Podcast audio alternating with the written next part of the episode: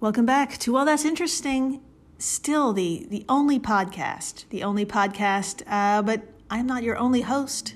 I am I'm Jill Chacha, and I am with the invincible, indestructible uh, Marissa Riley. Yes, that's me. So invincible, so indestructible. Try me. Just kidding. Don't please don't try anything. She's on me. here. I am here. She's fantastic. You guys are here. You're fantastic. Please continue to email us at wellthat'sinterestingpod at gmail.com. please do. Uh, anything you think is interesting, your Mm. life experiences, your failures, your triumphs.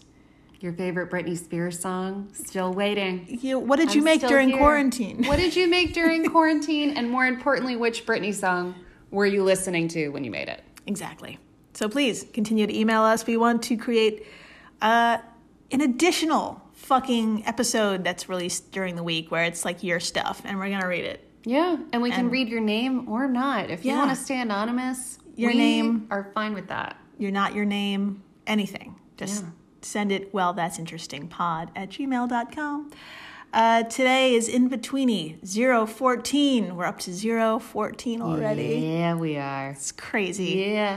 God, uh, do you remember way back, like way motherfuck back, uh, in our very first in betweeny? Um, we asked what happened to those invasive, like murder hornets that. Yes, I think that was about 357 months ago. That's just Um, I know it was this year, but it just feels like a very long time ago. So could you refresh me a little Oh bit? yeah, of course. Uh, so murder hornets uh, are an invasive type of hornet in the United States. They were first seen in the Pacific Northwest of the United States, like you said, 347 months ago. Yes. So, of, of this year. Yes. Um, And there it was some good news in that they're not spreading too far east. That's right. Okay. And that's the good news because of the bad news, which is that North American honeybees have zero fucking defenses That's bad. against them. Yeah. That's bad. Super, super not good. and we Uh, like bees. we love bees. They do cool stuff. Just just the best. They're the best. Um, and for this part of this in betweeny, we're gonna talk about a very, very new discovery, like hot out of the oven, published on December 9th of the shithole Oh, year 2020. so Only 50 months ago. that's right, just 50 months ago. Uh, and it relates to defenses and how quickly bees can learn. Oh. Yeah, so- We're bringing it back. Uh, now, researchers from Canada and Vietnam teamed up to investigate a rather weird sighting. Okay. Um, while in Vietnam, University of Guelph, Guelph, Guelph. hopefully I'm saying that correctly, uh, University of Guelph professor Gard Otis noticed dark spots at the entrances of Asian honeybee hives. Uh-oh. Now, quoting sciencedaily.com, quote, as part of a successful beekeeping development project funded by the Canadian government, Otis ran fall workshops from 2007 to 2011 in rural villages with high levels of poverty. During one visit, an experienced beekeeper explained that the substance was buffalo dung. What? End quote. what? Yes. So, this random visit sparked the research which discovered honeybees can use tools to defend their hives from larger predators like the giant hornet Vespa soror. Amazing. Yeah. Amazing. Yeah. So what you're saying is they cover themselves with shit? Yes, you can defend your hive with poo. We can, yeah, we, you want to get into it? Want to I- discover? I, want to get into it. You wanna I cover want to learn it. Teach me the way. Maybe we as humans can use it. You know, the streets are full of shit that we've been wading through, as we talked about in the last episode. Yeah. Maybe we can do something with it. yeah, well, the bees have. The bees have. These have. Uh, I'm going to show you two photos. Mm-hmm. Uh, one is of the Asian honeybee, and the other is of the giant hornet. Um, now, if you could describe the two and their differences, that would be great. These Mm-hmm. photos will also go up on Well That's Interesting Pod on Instagram. Hell yeah. So, this is the Asian honeybee, and I'd like you to describe this little guy right here. Oh, it's so cute. It's so cute. It's a bee, man. It's uh it's got the big eyes, it's got the little antenna, it's got fuzzy little legs, and it's actually got so it's got kind of a a yellow part, but most of its um backside is actually black. Yeah. So and then it's got little wings and um you know, it's not it's not I'm I wouldn't be excited to have it on my body, but uh, I also wouldn't be too stressed out if I saw it on a nearby flower. Yeah. So it's can you just think the like uh how what about the size? Can you kind of get the size? Oh, it's teeny tiny. Yeah. So okay, so it's like um i- if you're looking at your finger, it only takes up about the length is about half of a fingertip. yeah, it's like it's basically your fingertip. That's Yeah. how wide they are. Yeah. They're cutie cuties. Cutie poo. Cutie girls. Yeah. Okay, now I'm gonna show you the giant hornet. Okay. Taking a deep breath. There you go. Oh, I don't like that at all. Oh, I hate this.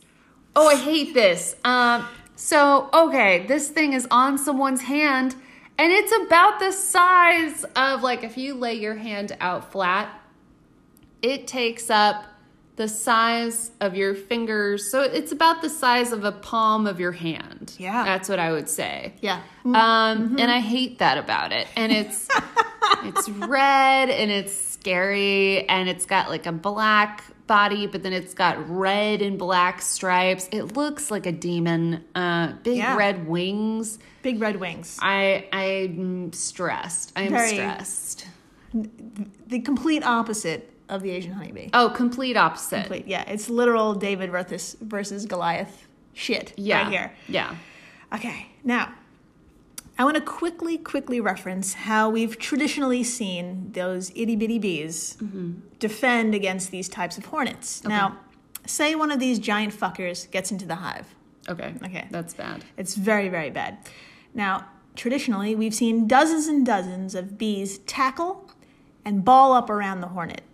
And then they all vibrate and pulse until the amount of heat created literally boils the bug to death. Oh my god. Yeah.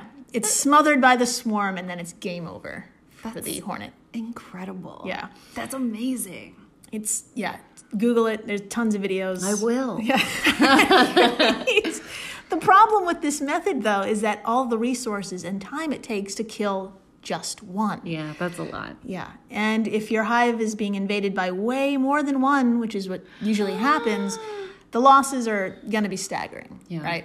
And uh, also, to sum up quickly, why these hornets invade honeybees is uh, they want nothing to do with the hu- honeybees themselves.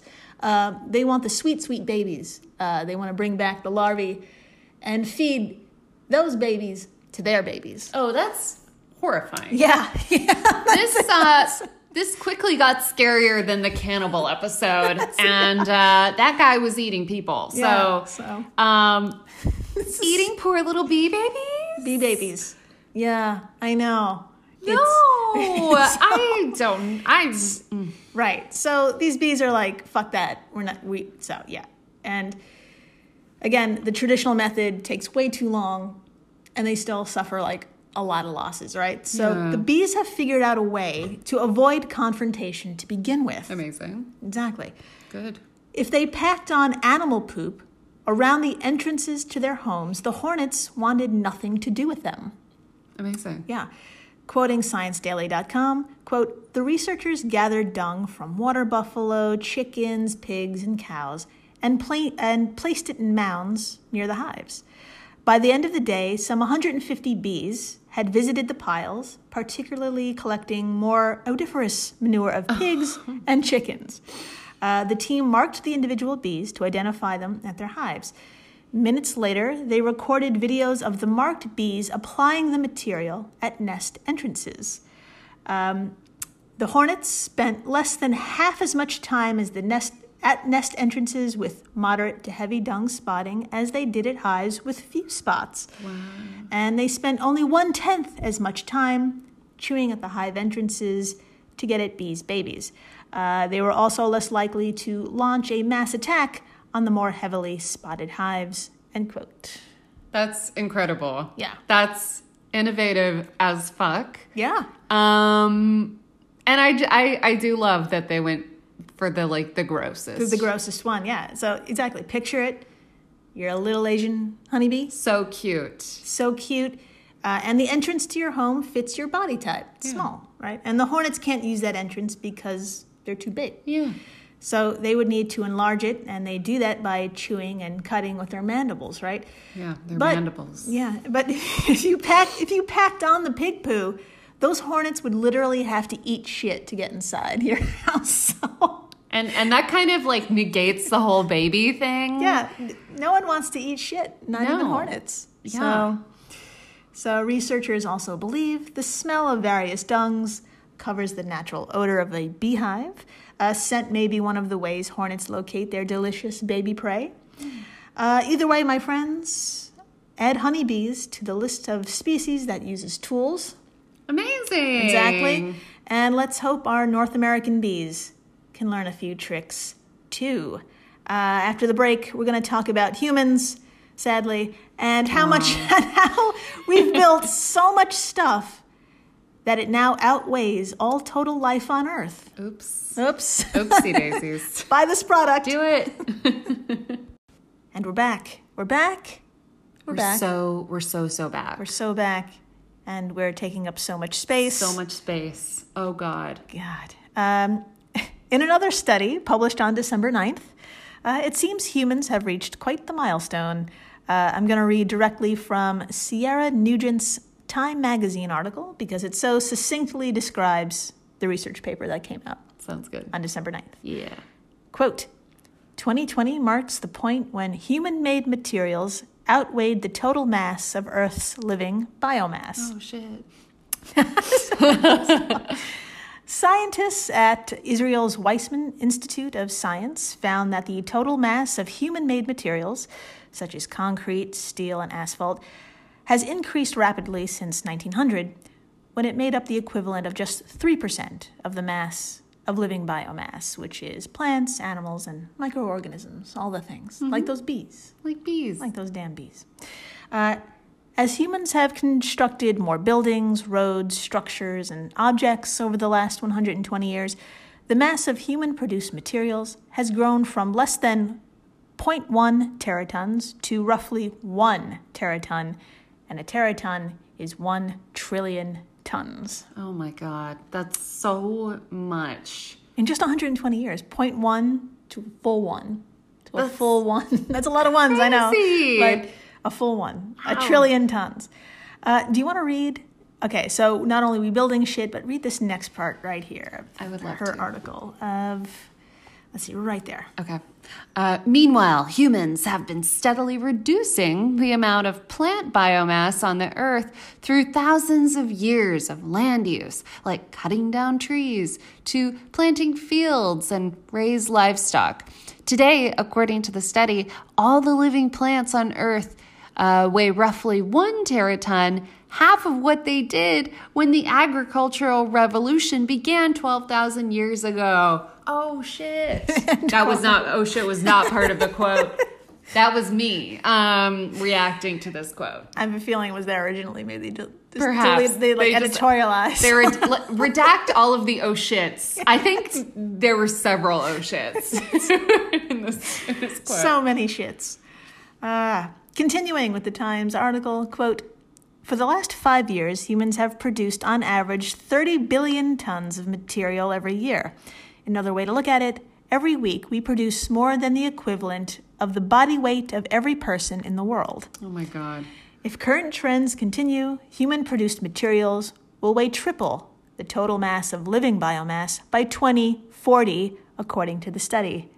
End quote. And just a gentle reminder uh, that's only 20 years away. that's, That's, that's only 20 years away. I'm going to be alive for that.